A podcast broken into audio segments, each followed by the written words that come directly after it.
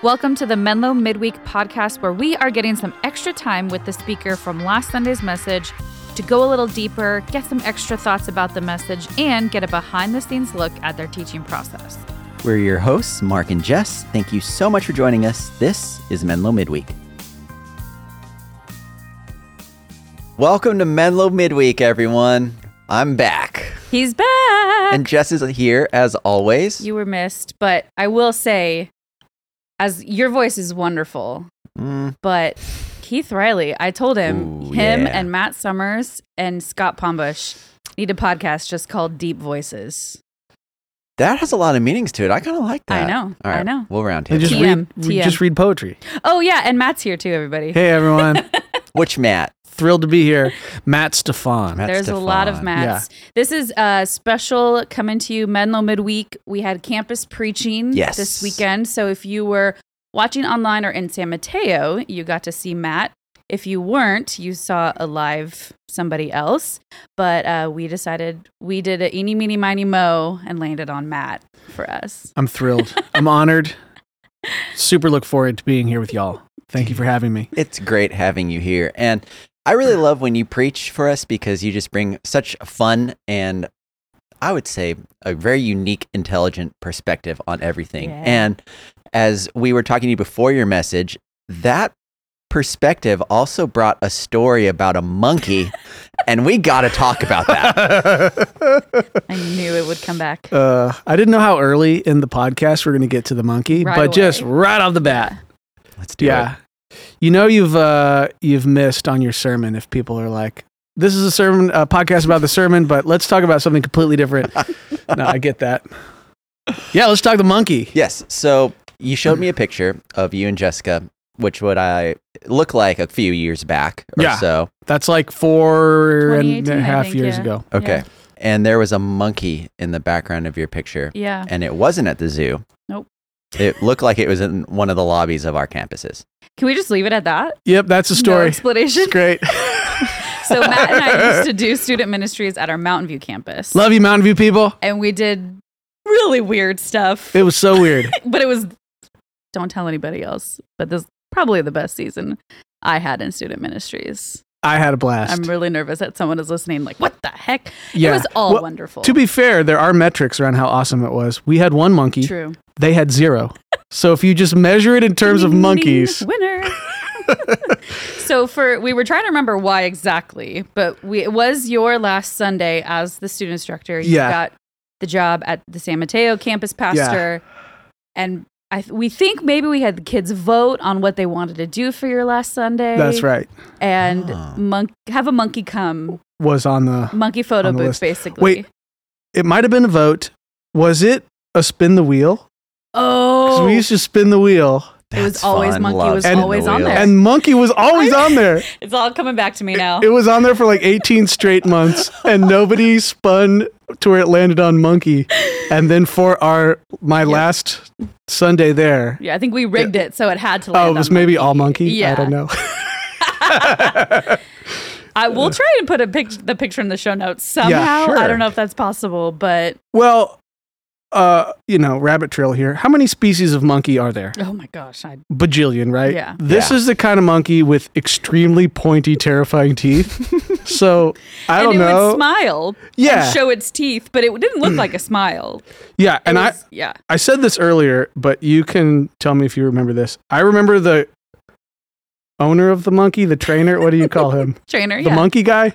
Uh, Huh. Uh, I remember him saying, "Don't touch the monkey; it will touch you." and it, we stood. If you see the picture, you'll see we stood to where the monkey's head was like in between our heads, and it put its hands on our shoulders. Yeah. like that's what it was trained Yeah. to do. There's a series of photographs, and some of them were smiling, and there's one where we both look like, "Please get us out of Yeah. here. Totally. We've been kidnapped by this monkey." Okay, tell me if you remember this. There was a point for me on Monkey Day. Monkey Day. M Day, as we call it. Yeah, we call. that's right.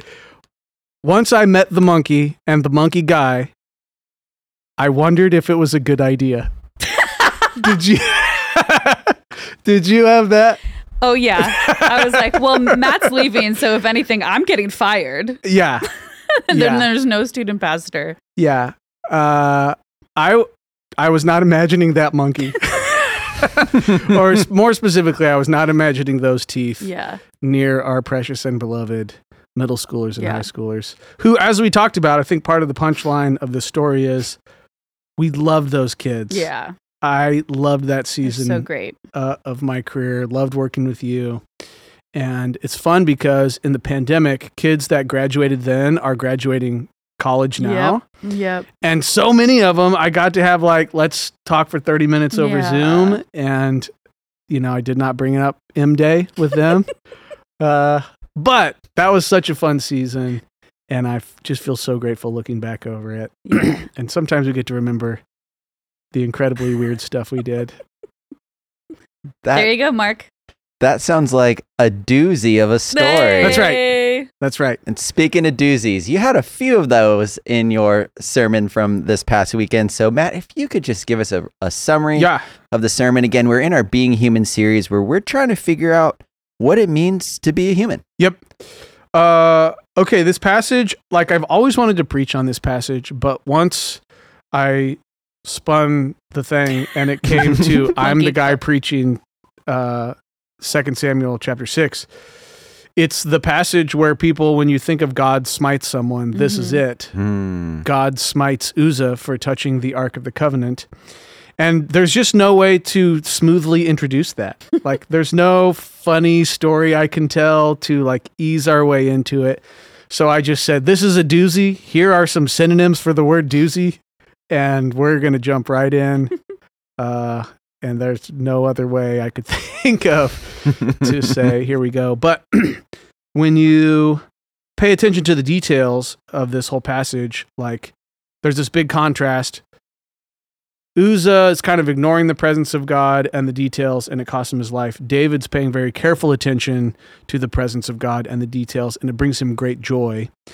And so this is a passage about the choice that we make when we worship. Are we going to like go for it and find joy and life in it, or are we going to go through the motions or not pay attention and be inattentive? And one of the things I had to do in the sermon was apologize. I spent, you know, 15 years telling people God loves you, has so much grace, mm-hmm. whatever you've done, he's still pursuing you. But I might have undersold the part where, and it's really dangerous. Yeah. Like if you know God a little bit and they're going to ignore him, that is a dangerous place to be. And that's part of what this passage is sharing with us. So the only word I could think of to capture all of that was doozy. It's a doozy of a passage. hmm Yeah, that it's true because I think you read that with not digging deeper into the context and all of that. You're like, this guy was actually trying to help. Yeah, totally. He was trying to save the Ark of the Covenant from falling on the ground. and how bad would you feel if you dropped it? Yeah. Right? And it's your fault that this guy died, kind of. Yeah. Yeah, yeah. It's wild. Pretty sure you could get canceled for that nowadays. That's right. That's right. Oh, you mean the guy who dropped the ark? Yeah. exactly. I unsubscribed from him. yeah, we straight can't away. ta- we can't say his name anymore. He got Yeah. canceled for sure. yeah, yeah. So, uh, yeah, when you read this passage, you have all this like empathy for Uzzah, hmm uh, and it's sort of hard to get past that, right? But yeah, we tried to, at least. and there was a lot of themes that you had to pull from. I mean, somehow you connected that story with worship and what it means to be in God's constant presence. And so, how did you make that connection? Because when when I read about someone getting smited, I don't immediately go to worship. Yeah, Mm. totally. Uh, yeah, it's like it depends on what we think of as worship, and hmm you know, one part I didn't include in this sermon was like, what do we think of when we say the word worship? You know, we no- mostly think of gathered church and singing, Right. Mhm. but um, you know, that's not what's going on at all in this passage. Although there is a lot of singing, and it is very loud. Mhm. Um, instead, you know, worship is this mindset to say, I'm going to pay attention to God's presence and do what He asked me to do. Mm. And that's this thing that should define our whole lives, and we can grow into that place where that kind of worship is is defining us. And ultimately, as empathetic as we can be for Uzzah and his mistake, he's in danger because he's not living that way, and he hasn't for decades. Right? That he's been the ark's been at his house pretty much his whole life, and yet he's grown up sort of ignoring it, ignoring the details, inattentive, and not surrendering himself to the purposes of God, and therefore he's in danger. Mm. And David, by contrast, does all the opposite good stuff. He's highly attentive to what God wants. He's Mhm. deeply engaged with God. He worships. He minds all the details in this extravagant way, and it's this real blessing for David.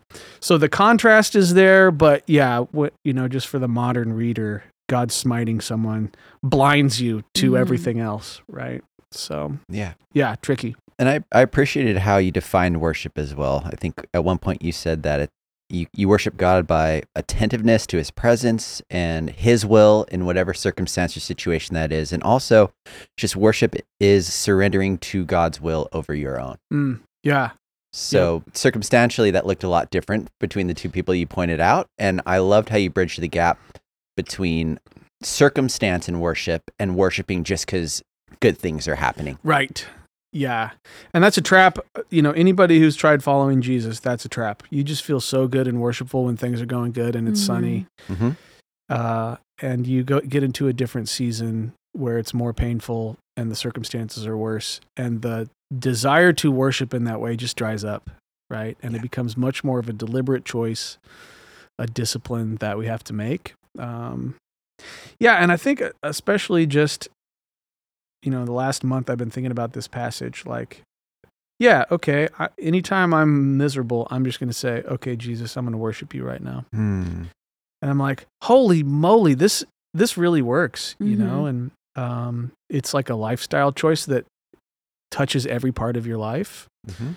Uh, we're living through a season of human history where it's like we have more material, whatever, whatever, than ever before, and also more misery, you know, just kind of subjective misery than ever before. And the opportunity to say, Jesus, in the middle of all this, I worship you, Mm. like is just really powerful. I, so, yeah, I've just been really blessed by, you know, getting to remember. That's sometimes the another secret of preaching.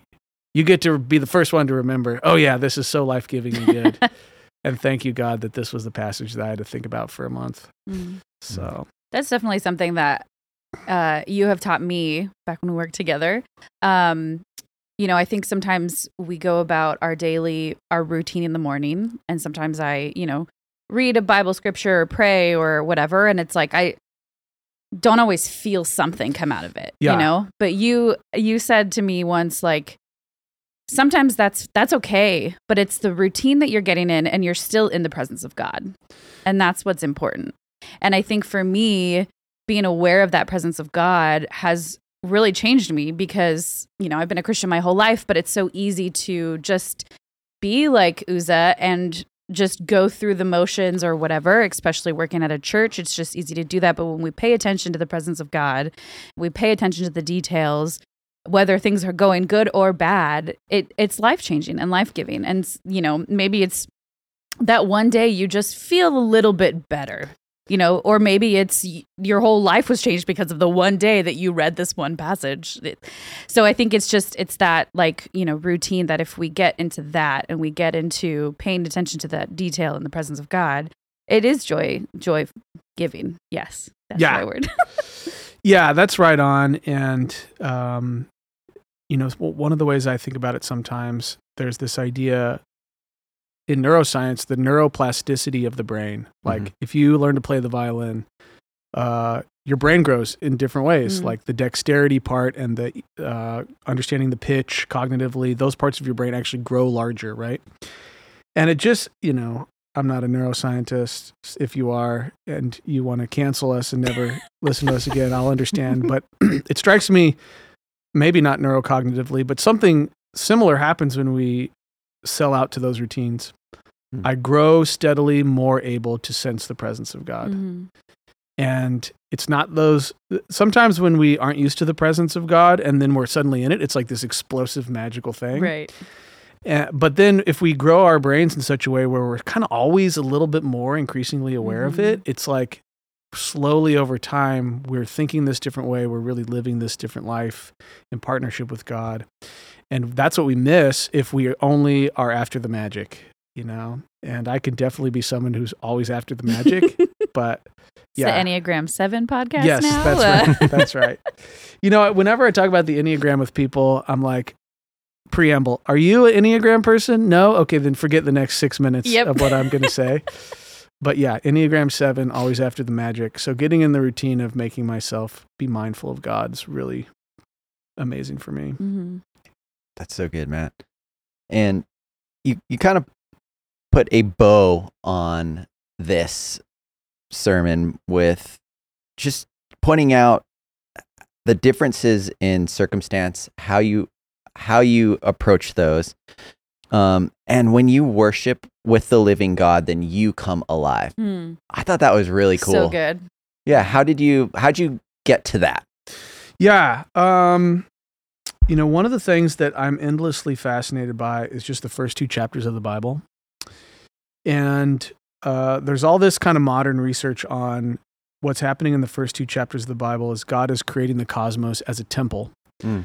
And, you know, they make the argument the original hearers of Genesis 1 and 2 would have understood oh, the architecture of the cosmos is like one of these uh, ancient Near Eastern temples Mhm. that always featured in the end a statue of a god, a graven image of whatever god it was dedicated to. And in the Bible, the image, the graven image, is a human being that we are made in the image of God. And it's supposed to be this depiction of universe is a cosmos, and on like the ceremonial stage in the middle of this temple is a living human being who is the image of this living God. And what are humans made for? Well, we're supposed to channel the spirit of the living God out into the world. Mm. And that's what the graven images were supposed to do. They would do these rituals and like uh, they have these crazy but resonating names. Like the opening of the mouth was this ritual that they would perform on a graven image so that the god would dwell inside of this bronze, gold image, whatever. And that's really pretty similar in Genesis to God breathed into human beings to Mhm. give them life, right? So we come alive when the living God lives through us. Like that's what worship is, uh, or at least that's our experience of it. Is harkens back to the design for human beings. This is a series about being human, right? So what are we made for? We're made for the Spirit of God to dwell within us as we radiate it out into the world. And the place where we like choose, am I going to do that or not? It can be described as worship. Am I mm-hmm. going to pay attention to the presence of God? Am I really going to let it flow through me? And yeah, so the concept of that's what humans are made for to come alive as we, you know, pay attention to the presence of the living God. And the way it, it's supposed to transform, you know, everything around us, this I think is rooted in like creation. This is what humans were made for. Mm. Now, because uh, that would have been a two hour sermon, just completely cut all that out. That's like a footnote. This podcast is great for all the sermon footnotes. Yeah. Right. So, That's literally was going to be my next question. yeah. There's so much in there. There's so much you could have talked about.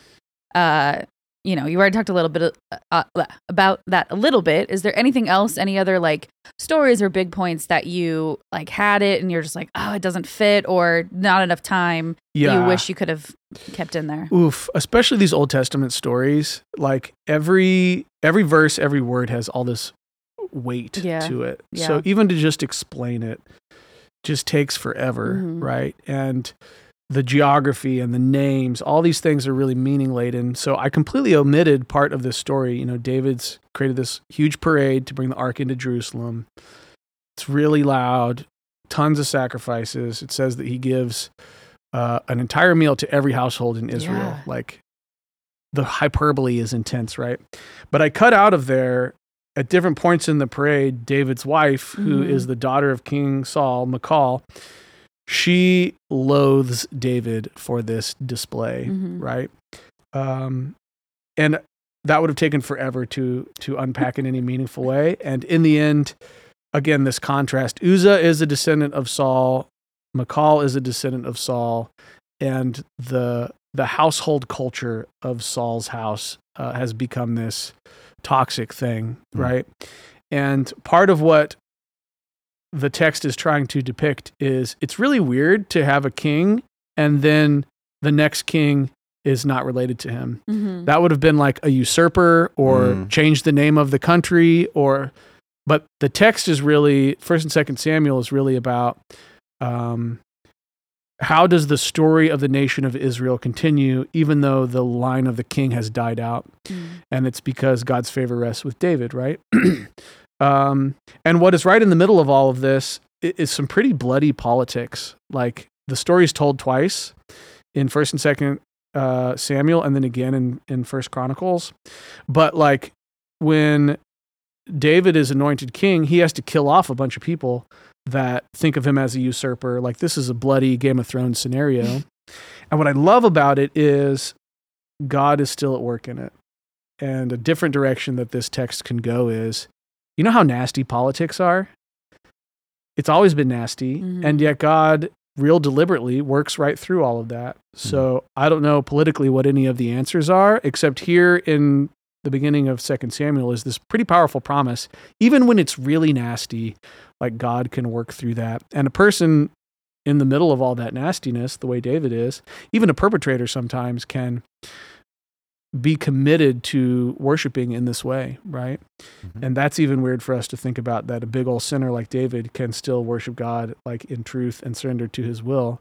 But that's ultimately the gospel, right? That God removes the obstacle of our sins so that we may worship him. Uh, but yeah, I omitted that too because big rabbit trail It's funny that you for us to deal with. Game of Thrones because I have thought sometimes reading the Bible, if they made like Yeah, a Game totally. of Yep. Thrones style show about the Bible, it would be so good. Like Yeah, good but horrible. Yeah. And but it's like there's so much like horrible things, especially Totally. in the Old Testament, that I'm like, it would actually be kind of cool to watch that. Yeah, But yeah, yeah. In the it would be uh, the most expensive show ever Yeah. made by HBO. exactly. Mhm. Totally. I heard Richard Rohr say one time, uh, if you become a Christian and you learn how to pray and worship, after a few years, once people have verified your life's been transformed by love, then you can read the Bible. like it comes last. I so Right? get that. Yeah. So yeah, in our spiritual tradition, it's one of the first things we give people who are new to our church. Here, have a Bible, Ugh. and if you have any questions, ask your campus pastor. how's that going for you? It's great. It's my favorite part of Do you the miss job. student ministries now? yeah, I really do. But yeah, that those texts are hard to digest. But Mhm. once you get into them, you're like, oh yeah, this is this is great. And I think one of the things that was hard to digest for me is this theme of sacrifice, where you said every six feet they were slaughtering Yeah. animals Yeah. and they were blowing horns. So, what would that theme of sacrifice look like today? So good. Uh, yeah, one of the t- a couple interesting ideas about sacrifice. One, it was widespread in across many cultures and religions. So I think there's something important to understand about the way God works through culture. Like we play a lot of music on Sunday mornings. It sounds to me like Coldplay. Is this some special kind of music? No, this is our cultural form of like opening our minds and hearts, right? Mm, So animal sacrifice, as weird as it is to us, was the cultural form of opening minds and hearts. And then in the era of like animal rights and stuff, um, instead of treating animals better, we have just shoved it off in a corner in some industrial farm. So it's not like we're any nicer to animals. We just have removed ourselves from the equation of slaughtering them. No Mm. one knows where their last steak came from. So when we look down at it uh, on, for some ethical grounds, I'm not sure that totally checks out. But the real thing that opens it up for me is to imagine it more as a barbecue. That the people, if you offered a sacrifice, the priest who helped you offered it, and yourself and God were the ones who would eat this meal together. And that gets lost some when, like, we read the phrase offered a sacrifice, but it Mhm. is designed to be this collective sacred meal that you're sharing with God. And that opens up this whole new meaning of like, this is supposed to be a very personal interaction, that this isn't just blood and gore, that this is actually a beautiful feast uh, with different ingredients for different reasons. And the priest, this was maybe one of his only meals of the day. So Mhm. there's like something really important with that uh, from a social justice perspective. But yeah, there's there's a lot of interesting stuff there. Uh, and yeah, there are these crazy stories of these, you know, hyperbolic, cataclysmic amounts of animal sacrifice. I thought about calculating up what's the distance between Abinadab's house Oh my gosh. and I was Jerusalem, that. and every six feet they make a sacrifice. You're like, all right, took them three days to yeah, go down the right. street. Three weeks. Calculating? Oh, Oh. oh my gosh. well, that's it for us, ladies and That's gentlemen. right. We're done here. That's right. so I'm tendering my resignation to Yeah. Menlo Church. Sorry, that's on Just me. witness- Witnessing Yeah. that. That's great. It does remind me, uh, my first uh, youth pastor that I worked for would always say, and other people obviously say this too, but that the Bible was written. I always get this mixed up. The Bible wasn't written to you, but it was written for you. Ooh. Meaning, like, Hmm. That's there's so so, much like that that we can't understand because it wasn't written to us. It was written to people at the time that sacrifice meant putting, you know, killing animals and worship meant X, Y, and Z. Whereas now it's obviously very different, but it's still for us in a way. We just have to, you know, work a little harder to figure out that, like, what does worship mean? What does sacrifice mean now in 2022? Yeah. And I, that's so good. I try to remember that a lot. Totally. Yeah. Yeah. I, I go both ways with that because part of me always wants to remember the Bible as scripture has been life giving for 2,000 years, Mm-hmm. but it's also been horribly abused. Yeah. Right. Um, but now we live in an era where, like, what scholars call the historical task Mhm. is a fundam like, we can't ever not do that now. The historical question is open and can never be closed. To say we have to ask ourselves, how did the original hearers understand these words? That's the primary task. And then, secondarily, what are our questions? And we start Bible reading by like forgetting the first one and focusing only on the second one. What are my questions as I read this text? And you kind of like can't avoid that, but if you can suspend that for a while and think about what did this mean to the first listeners, Mhm. then it opens up this whole wild, more life giving Mhm. thing. Yep. But I I lament that sometimes, maybe not in the age of the internet, but I'm like, is there a class element here of uh, like Hmm. people need a library card now to do the reference work to understand this stuff? Yeah. Um, have we taken the Bible? Uh, the Protestant idea is the Bible should be in the hands of the people, and just through scholarship have we taken it out of the hands of people, made it inaccessible. Um, you know that remains to be seen. But just listen to the Bible Project and this Mm. podcast, and come on Sundays. You'll be good. Yeah. That's it. You'll be check, good, check, guys. check. Yes. So Matt, before we go, you you ended with a story about Mabel. Yeah. That was an incredible story, and part of me I doesn't believe you that that was actually a real story. Right. I know. Yeah, I kept working in Tom's name because it's like one of those magical stories that I don't want people. Every once in a while, somebody who only listens to forty percent of the sermon comes and it's Mhm. like, "Wow, did that really happen to you?" Like, no, I read that out of a book. um, but yeah, you just need sometimes these really concrete examples of this is what this life looks like, Mhm. and if someone in a much worse, objectively or like culturally worse situation can do it, I can too. And Mhm. Mhm. um, yeah, I just I just love that so much. So yeah, you'll have to listen to the sermon for the details. But she's in a state-run hospital, and yet her mind is focused intently on the presence of God there Mhm. in a way that she's full of life. Right? Mhm. Like Yeah. I don't know when she actually passed away. That book is old, but decades later, this woman's life is still moving our hearts Yeah. only because she was determined to attend deliberately to the presence of God uh, in the hospital there. Mhm. Jeez, So it's good. dude. amazing. Yeah. I All right. know. Well, any lingering thoughts you want to share? You guys know what was torture? Okay. Uh, when I was recording this sermon, the microphone kept cutting out, Oh, yeah. and so I had to read the Mabel story four times. yeah. no. was it was really like- four? Yeah, which is Oh. like it got better.